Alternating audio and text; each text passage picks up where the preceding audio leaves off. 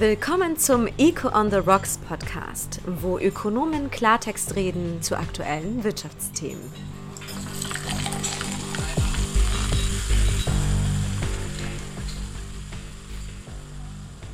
Guten Abend und herzlich willkommen zu einer ganz speziellen Echo on the Rocks Episode.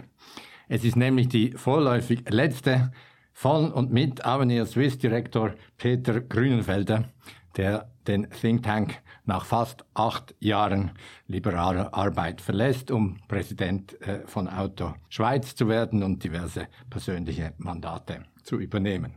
Lieber Peter, wie geht es dir? Ja, hervorragend. Ich bin in den Sommerferien im schönen Emmental. Das ist die Herkunft meiner Frau. Wir genießen es ausgezeichnet, aber für ein Feierabend Wein in ökonomischer, kollegialer Atmosphäre unterbricht man natürlich gerne die Ferien. Da sind wir froh und es soll ja auch heute ein bisschen deine Episode sein. Denn eigentlich wollten wir uns ja zum Abschied fragen, was wäre, wenn die Schweiz echt liberal wäre. Aber dann hast du uns gesagt, das sei das falsche Thema, denn deiner Meinung nach sei die Schweiz eher echt sozialistisch geworden als echt liberal. Acht Jahre Einsatz für liberale Ideen und Werte und dann ein solches Fazit zum Schluss. Bist du etwa depressiv gestimmt? Nein, als Liberaler und nach acht, fast acht Jahren Avenissist ist man sowieso Daueroptimist. Aber tatsächlich aufgrund der Entwicklung unseres Landes, wie ich es sehe, wo eben die Umverteilung als Primat der Politik gilt und nicht mehr quasi am Arbeiten an den Wohlstandsgeneratoren, an den ökonomischen Wohlstandsgeneratoren, das macht schon ein bisschen äh, Sorge, äh, weil wir haben eine gewisse Wohlstandsdekadenz in diesem Land und man vergisst, was eigentlich den Wohlstand ausmacht. Und das macht mir tatsächlich Sorgen. Ich sehe, du bist ein guter Fundraiser äh, geblieben. Avenir Swiss braucht mindestens zwei bis dreimal die Mittel, die es jetzt hat. Aber bevor wir in die Diskussion einsteigen, ein ganz herzliches Willkommen an unsere Zuhörerinnen und Zuhörer von Echo on the Rocks.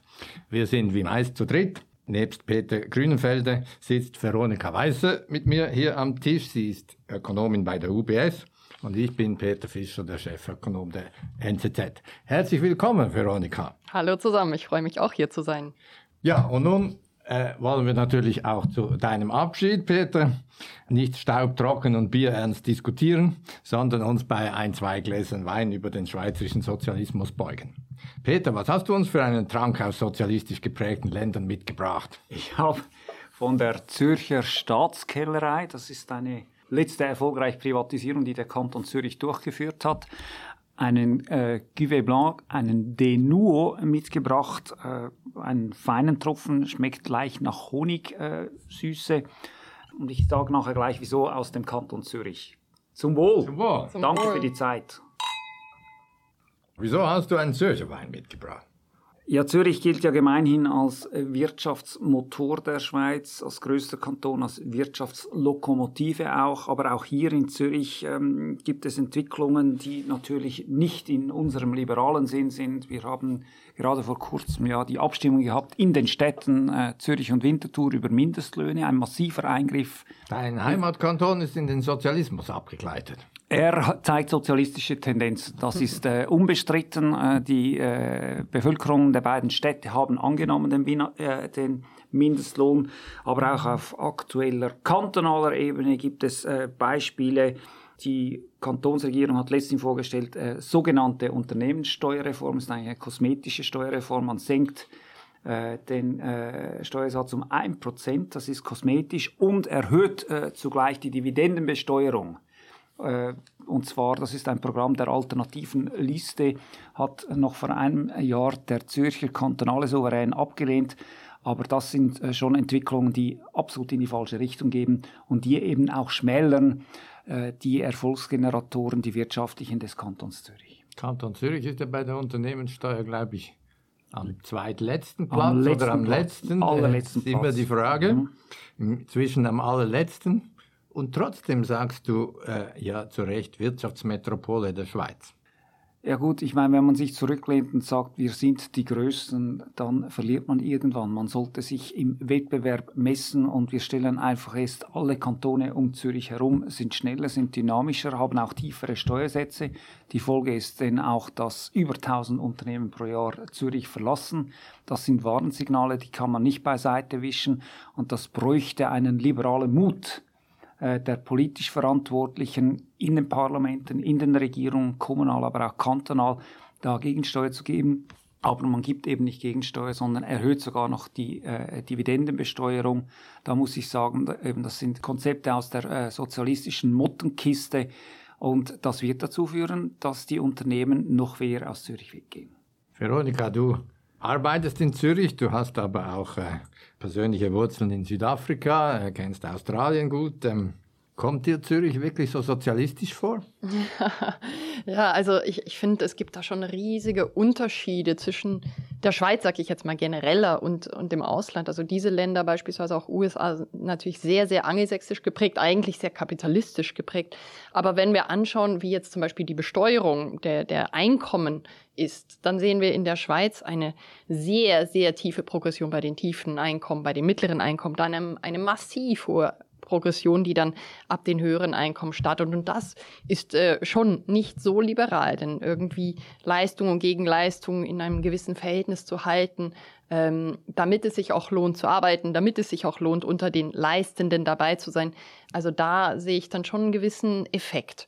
Und ich sag mal, dass der Mittelstand sehr wenig äh, belastet wird, das ist schön, aber irgendwie muss man da so eine so eine gewisse Balance haben zwischen dem, dem wirklich stark Leistenden und denen, die vielleicht dann doch einfach entscheiden, 60 Prozent zu arbeiten. Also ich denke, hier, hier diese gute Balance zu finden im Vergleich zu anderen Ländern, ähm, das ist sicher noch etwas, wo, wo die Schweiz auch dann schrauben könnte und wo das Ausland auch andere Lösungen findet, die vielleicht etwas liberaler sind bei der Besteuerung. Also wir Schweizer halten uns ja gerne für, im Vergleich zum umliegenden Ausland äh, liberal. Jetzt sagst du, das sind wir vielleicht gar nicht. Äh, was meinst du damit, mit liberal? Ich würde sagen, liberal hat, hat jeder so ein bisschen eine andere Veranf also Vorstellung. Für mich äh, bedeutet liberal im ersten Schritt Freiheit. Also möglichst viel Freiheit. Die Freiheit eines Individuen, aber auch einer Firma endet erst dort, wo ein Schaden angerichtet wird, einem anderen gegenüber. Das heißt aber auch natürlich besonders im wirtschaftlichen Sinne. Viel Eigenverantwortung. Genau, Eigenverantwortung ähm, oder ganz generell Verantwortung. Wenn ich einen Schaden anrichte, habe ich den zu verantworten. Das heißt äh, natürlich die Internalisierung der externen Effekte, sagen wir als Ökonomen so schön. Das heißt Freiheit in Verbindung mit Verantwortung sind für mich die ersten beiden Kernelemente. Und dann das dritte Element ist für mich Leistung und Gegenleistung. Wenn ich einen Apfel essen möchte, dann muss ich den bezahlen. Das heißt, ich muss vorher arbeiten gehen, damit ich den Apfel kaufen kann. Und erst, wenn wir im Bereich der Bedürftigkeit uns bewegen, erst dann können wir als Gesellschaft müssen wir, und finde ich, ist es völlig richtig, dass wir als Gesellschaft einspringen und nicht eine Leistung erfordern bei einer gewissen Bedürftigkeit. Dann soll auch der Staat äh, die Schwächsten schützen. Aber das gilt nicht für alle. Also zunächst muss Leistung und Gegenleistung für mich als liberaler Gedanke auch etabliert sein. Und deswegen hättest du also gerne eine weniger hohe Besteuerung der hohen Einkommen. Aber Sozialismus scheint doch eigentlich ganz gut zu funktionieren. Die Zürcher Kantonalbank ist äh, staatlich und bei ihr ist offenbar das Geld sicherer als bei der Credit Suisse. Äh, das Elektrizitätswerk der Stadt äh, bietet äh, günstigeren Strom als private umliegende, mindestens für die Privathaushalte und in der Genossenschaftswohnung kann man doch auch günstiger wohnen als am Rennweg. Was willst du da mit deinen liberalen Rezepten? Also jetzt bin ich nicht mehr sicher aufgrund deiner Fragestellung, ob du Chefökonom der Chefökonom der WOTS bist, aber ich, ich beantworte es gleich. Nein, äh, noch ganz kurz zur Ergänzung von, von Veronika. Ich meine, wir sehen diesen Neoetatismus, der hat natürlich seit Covid äh, unglaubliche Dimensionen äh, erreicht. Das sehen wir auch bis ins Unternehmertum, wenn irgendwelche exogenen Faktoren nicht subop äh, nur noch suboptimal sind. Das haben wir das letzte Jahr gesehen mit den äh, steigenden äh, Energiepreisen kommt der Ruf gleich nach dem Staat und das ist brandgefährlich. Die Eigenverantwortung wird nicht mehr gelebt, man gibt sich in die Hand des Staates. Konsequenz ist, der Staat reguliert und schreibt dem Unternehmertum mehr im Detail vor, was es zu tun hat. Und jetzt, und eine Oder er macht selber, wie ich ja, Der Staat ist nicht habe. der bessere Unternehmen. Also wenn wir von, von Staatsbanken, Kantonalbanken äh, reden, ich meine, wir haben äh, Staatsgarantien, das sind immense Risiken für äh, die Steuerzahlenden. Wir haben ein paar Fälle erlebt in gewissen Kantonen, wo ganz tief in die Tasche gegriffen werden äh, musste, wenn es um den Strom geht. Ja gut, ich meine, das sind alles gefangene Kunden zu über 90 Prozent. Äh, da reagiert man dann nicht auf die Preisentwicklung. Die wenigen, die eben nicht gefangen sind, die haben bei der letztjährigen äh, höheren, höheren Energiekosten dann relativ rasch energieeffiziente Maßnahmen eingeleitet, also das, was auch gefordert wird bei der Energiewende. Und wenn es dann geht um Genossenschaftswohnungen, das schützt letztlich nur die Insider. Auch da nimmt, nehmen jetzt die Städte Hunderte von Millionen in die Hand, um eben die Insider zu schützen. Natürlich können die da ein bisschen äh, billiger wohnen, weniger äh, Miete zahlen, aber auf der anderen Seite verhindert man das private Bauen. Und das sind natürlich dann Fehlentwicklungen man gibt viel Geld aus, schützt ganz wenige und am Schluss trägt der Ris das Risiko der Steuerzahler, der Steuerzahlerin, sprich die Allgemeinheit und das geht dann äh, gerne vergessen. Du sagst, die Schweiz ist äh, nicht liberal, sondern sozialistisch äh, und äh, wir haben gerade über diese Beispiele gesprochen. Ist es einfach zu bequem, sozialistisch zu sein? Na, wir haben jetzt zwei Jahrzehnte wahrscheinlich eine wirtschaftlich eine erfolgreiche Zeit hinter uns. Also insbesondere seit den Nullerjahren dieses Jahrhunderts hat auch mit dem sich öffnenden Binnenmarkt, äh, Teilhabe auch am EU-Binnenmarkt äh, sind Gründe dafür. Das hat zu einer Wohlstandsgenerierung beigetragen, auch mit höheren Wachstumszahlen pro Kopf, also auch Wohlstandszuwachs individuell dass man auf Dauer dann vergisst, was die Generatoren sind, eben dieses Wohlstands und dass man sich zurücklehnt und nicht mehr anstrengt. Und das ist, ähm, dass die Allgemeinheit zum Teil vergisst oder denkt, das Geld wächst auf den Bäumen, wenn ich das so salopp ausdrücken darf. Und hier müssen wir wieder mehr äh, die ökonomische Kompetenz in den öffentlichen Diskurs einbringen. Was wir unter anderem mit Echo on the Rocks äh, bei einem Glas Wein versuchen. Veronika, über was sollten wir denn noch sprechen, wenn es um falsche liberale Ansätze in der Schweiz geht?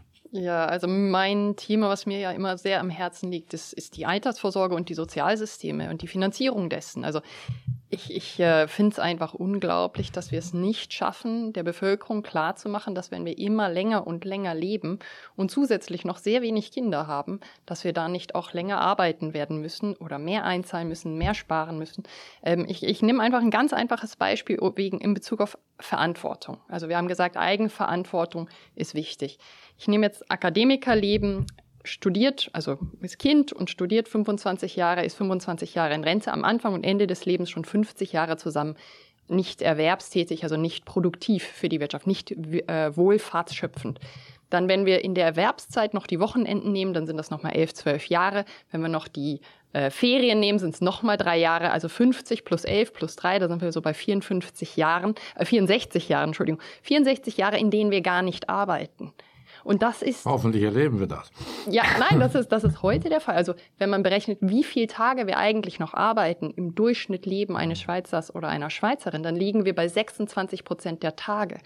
Und dann zu glauben, dass dieser Wohlstand mit so wenig Erwerbstagen in solchen langen Leben funktionieren kann, das ist absurd und das wird schieflaufen.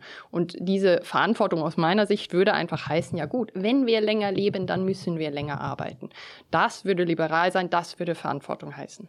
Aber das Sozialistische daran ist doch eigentlich, dass man einfach sagt, ja, der Staat wird es richten und dann soll halt die Allgemeinheit das bezahlen. Oder? Aber die Allgemeinheit sind wir. Ich meine, aber wir sehen eben diese erschreckenden Tendenzen. Es sind jetzt nicht die Sozialisten, sprich die Sozialdemokraten und die Grünen und alles, was noch in diesem politischen Spektrum sich herumtummelt. Ich meine, es gibt eine neueste Umfrage, dass große Teile der Bevölkerung mittlerweile für die 13. Rente sind bei der AHV. Ich meine, das zahlt am Schluss eben auch wieder die gleiche Bevölkerung aber das ist man sich nicht bewusst, dass am Schluss die eigene Tasche trifft.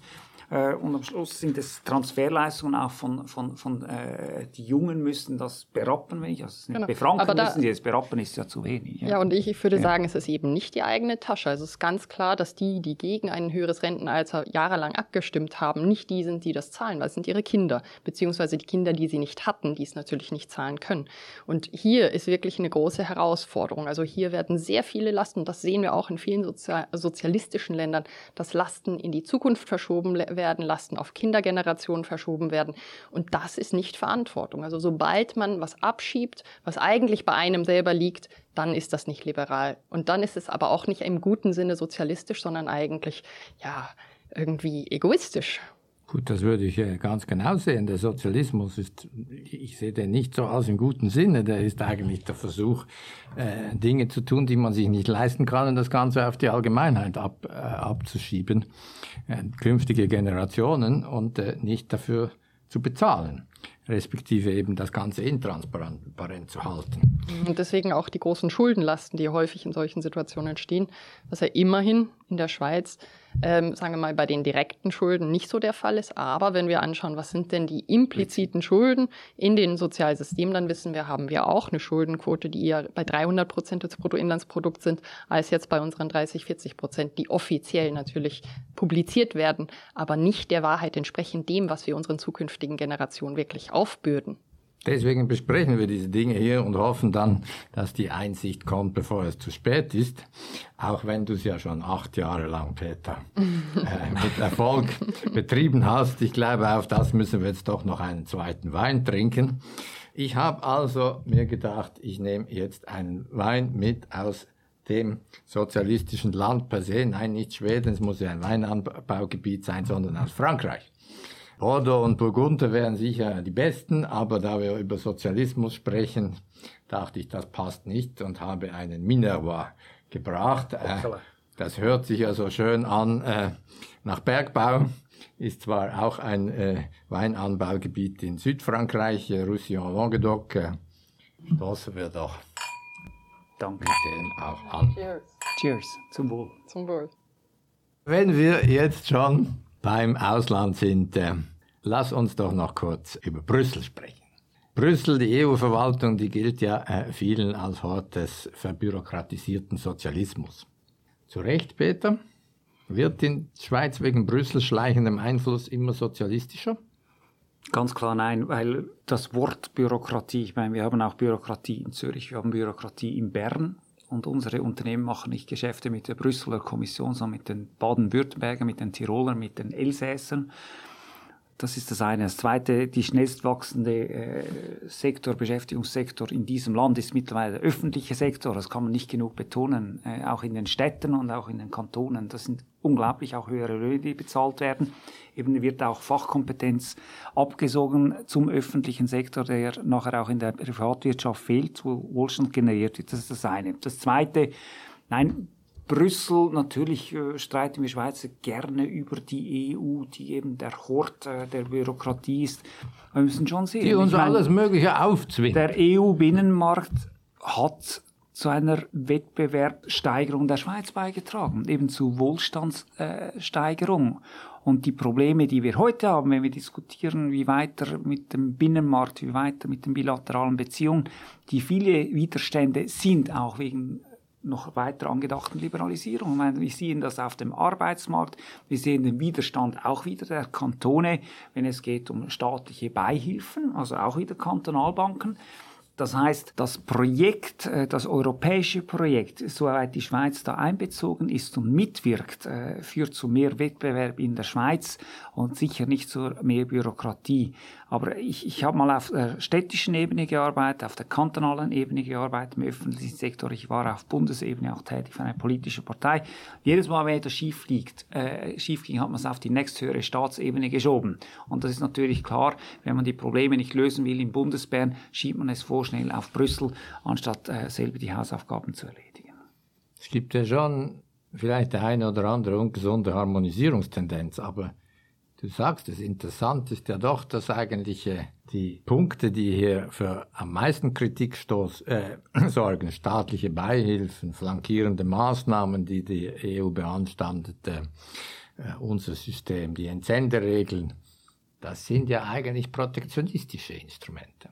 Es wir sind ja eigentlich protektionistisch, mhm. weil wir uns äh, nicht äh, staatliche Beihilfen, also Subventionen an Unternehmen einschränken lassen wollen, die den Wettbewerb verzehren oder flankierende Maßnahmen, äh, die wir machen, um letztlich ausländische Konkurrenz ab, vom Markt zu halten. Ja, es ist, es ist ein, ein Schutz des Binnensektors, der sich nicht dem Wettbewerb stellen will. Und dann machen wir gesamtökonomische Bilanz und schauen, wer das Geld eigentlich in diesem Land generiert. Und das sind die Exportorientierten primär, die sich eben dem Wettbewerb stellen. Aber auf Dauer, wenn wir eben ihre Erfolgsbasis unterminieren mit falschen Regulierungen, mit falschen Rahmenbedingungen, wie vor Einleitung gesagt, mit der Dividendenbesteuerung, die eingeführt wird, mit, mit äh, kosmetischen Steuerreformen, dass quasi die Unternehmen sich nicht mehr wohlfühlen, die den Wohlstand bei uns generieren, wenn wir die Top-Leistungsträger auch belasten, auch, auch die Privatpersonen, dann läuft was schief. Und ich meine, wenn wir reden von Harmonisierung, also wenn ich sehe im Bundesbären, was angedacht wird, ich meine, da kommt ja von den Mehrzahl der parlamentarischen Vorstöße, möchte man Gleichheit machen, auch zwischen Kantonen, alles Aber uniform. Mal, Peter, Harmonisierung ist doch eigentlich ein sozialistisches Konzept. Ja, Harmonisierung ist ein sozialistisches Konzept, aber auf der anderen Seite beim Binnenmarkt, wenn, wenn die EU den Binnenmarkt in, in Teilbereichen die gleichen Regeln für alle, also gleich lange Spieße für alle machen will, äh, wenn es um staatliche Beihilfen geht, das zulässig ist und was nicht, führt das eben dazu, dass keine Wettbewerbsverzerrungen mehr gegeben sind. Und dann macht es Sinn. Ich glaube, da muss man fachlich äh, je nach Fall entsprechend unterscheiden. Aber grundsätzlich äh, Harmonisierung in diesem Land, die Gleichmacherei von allem, also wenn quasi jeder Kanton die gleichen Stipendien ausrichten muss, wenn jeder Kanton, für jeden Kanton die gleichen Mindestlöhne gelten sollen, äh, was jetzt eben angedacht ist, dann haben wir tatsächlich ein Problem. Also wir müssen zuerst im eigenen Haus kehren, bevor wir mit dem Finger mit einer gewissen Arroganz nach Brüssel zeigen. Du sprichst äh, das Inland an. Die Schweiz ist doch stolz auf ihren Föderalismus mitsamt Subsidiaritätsprinzip und Schuldenbremse. Das ist doch das Gegengericht gegen sozialistischen Zentralismus und Schuldenwirtschaft. Das wäre es. Aber die Denke ist, wenn ich das äh, hart sagen darf, in den äh, kommunalen und auch kantonalen Rathäusern ist zum Teil, ja, wir delegieren die Verantwortung nach Bundesbern, das haben wir auch bei Covid gesehen. Der Bund soll es richten, der Bund soll es auch mehrheitlich berappen, also bezahlen. Mit berappen ist äh, diminutiv, also mit, mit Milliarden und Hunderten von Millionen. Ganz viele Bereiche, die eigentlich originär in der Kompetenz der Kantone sind, werden an den Bund delegiert. Und dann haben wir Mischverantwortlichkeiten, also der neue Finanzausgleich wollte ja entflechten die Aufgaben. Mittlerweile äh, kommt es wieder zusammen, dass der Bund am Schluss die Deutungshoheit hat und auch determiniert, wohin die Reise geht. Und das sind gefährliche Entwicklungen. Also wir haben in diesem Land eine, eine deutliche Zentralisierungstendenz. Da können wir noch so gerne am 1. August äh, davon reden, was jetzt äh, der föderale Staat Schweiz alles will. Aber wir unterminieren auch die Wettbewerbsmechanismen im Inland deutlich. Die Gemeinden rufen nach dem Kanton, die Kantone nach dem Bund. Ist das Subsidiaritätsprinzip in Gefahr, Veronika? Ja, ich glaube, dass wir ähm, hier auf jeden Fall das Problem haben, dass wir eigentlich sicherstellen müssten, dass dort, wo das Subsidiaritätsprinzip wirklich wohlfahrtsfördernd ist, dass es dort erhalten bleibt, geschützt bleibt, dort wo Transparenz auf äh, kantonaler Gemeindeebene, wo das wirklich Effizienz treibt. Und ich glaube, das ist die Stärke des Föderalismus, ist Transparenz. Ähm, wo Transparenz sozusagen ein stärkeres Gewicht bei der Wohlfahrtsförderung hat als Harmonisierung, was durchaus manchmal sinnvoll ist. Man stelle sich vor, wir hätten nicht Steckdosen, die alle gleich sind in der ganzen Schweiz. Also manchmal ist Harmonisierung die richtige Lösung, ist es die effizientere Lösung und manchmal ist Transparenz und äh, lokale Entscheidungen deutlich effizienter. Und somit würde ich sagen, aus meiner Sicht als liberale Ökonomin gibt es keine Antwort.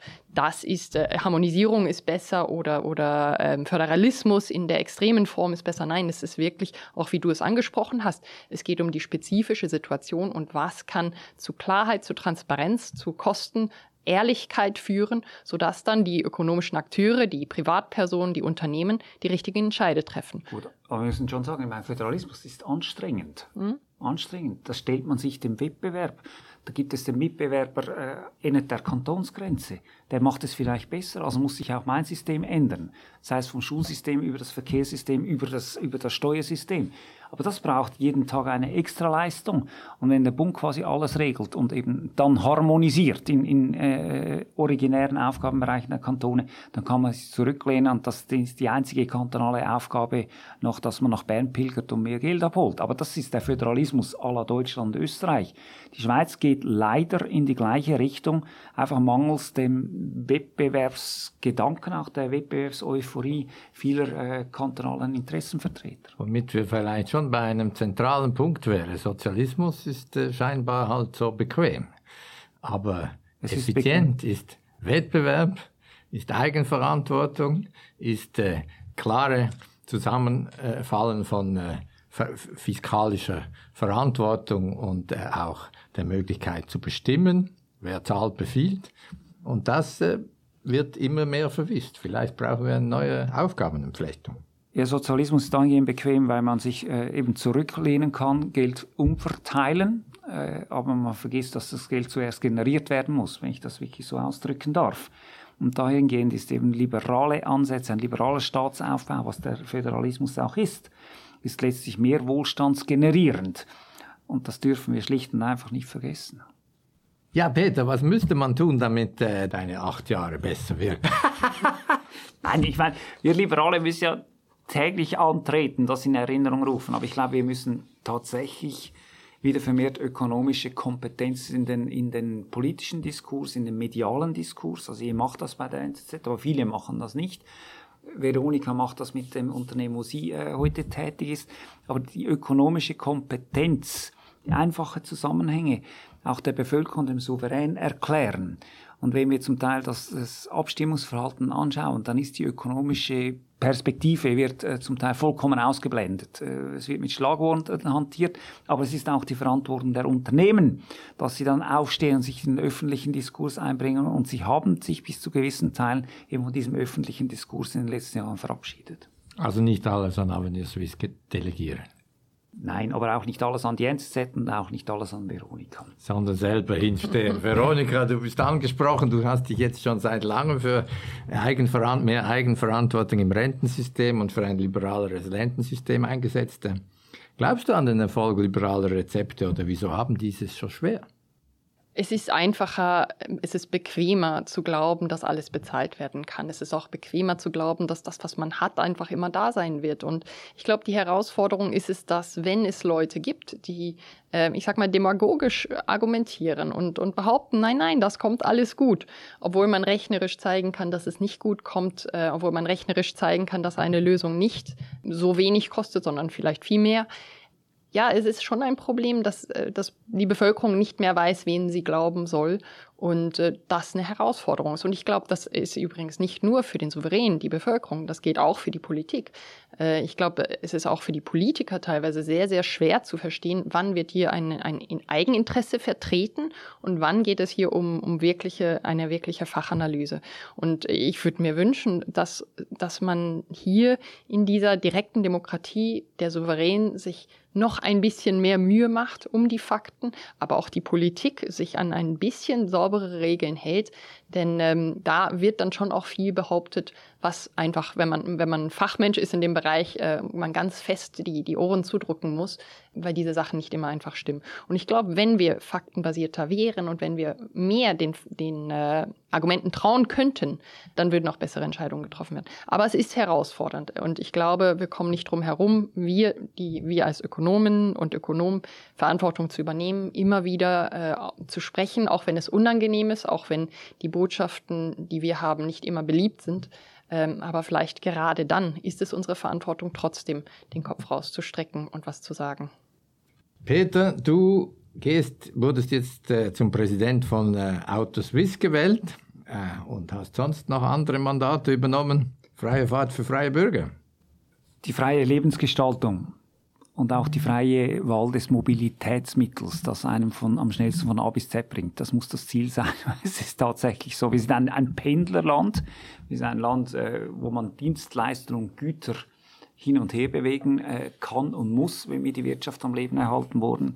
Und das ist tatsächlich notwendig. Aber ich kann, ich kann garantieren, wie es Veronika jetzt gesagt hat, es ist notwendig, dass wir uns nach wie vor in jeder Funktion, die wir in Zukunft ausüben, und ich werde eine andere Funktion jetzt ausüben, und ich freue mich sehr darauf, dass wir uns in den öffentlichen Diskurs einmischen. Wir dürfen das nicht der immer mehr Berufspolitikertum ähnelnden Schweizer Politik äh, überlassen, sondern jeder das ist die Direktdemokratie, soll sich einmischen, soll sich dem Streit stellen, das gehört auch zur Direktdemokratie, soll äh, am Stammtisch diskutieren, aber auch am Podien diskutieren, um auch mit unseren Argumenten zu überzeugen. Am Schluss entscheidet das Volk, aber ich glaube, unsere liberalen Rezepte sind wohlstandsgarantierender als alles andere. Also keine rein interessengeleitete politische Aktivität, die von dir zu erwarten ist, sondern es ist eine liberale ein Politik, ein liberale für, eine, für liberale ja. und effiziente Lösungen, damit die Schweiz doch lebenswerter ist als ein sozialistischer Staat. Kommen wir zum Schluss. Was wäre denn euer Wunsch an die Politik? Veronika. Ganz viel Mut. Und zwar den Mut, das, was man auch hinter verschlossenen Tür bespricht und verstanden hat, auch öffentlich dann auch zu sagen.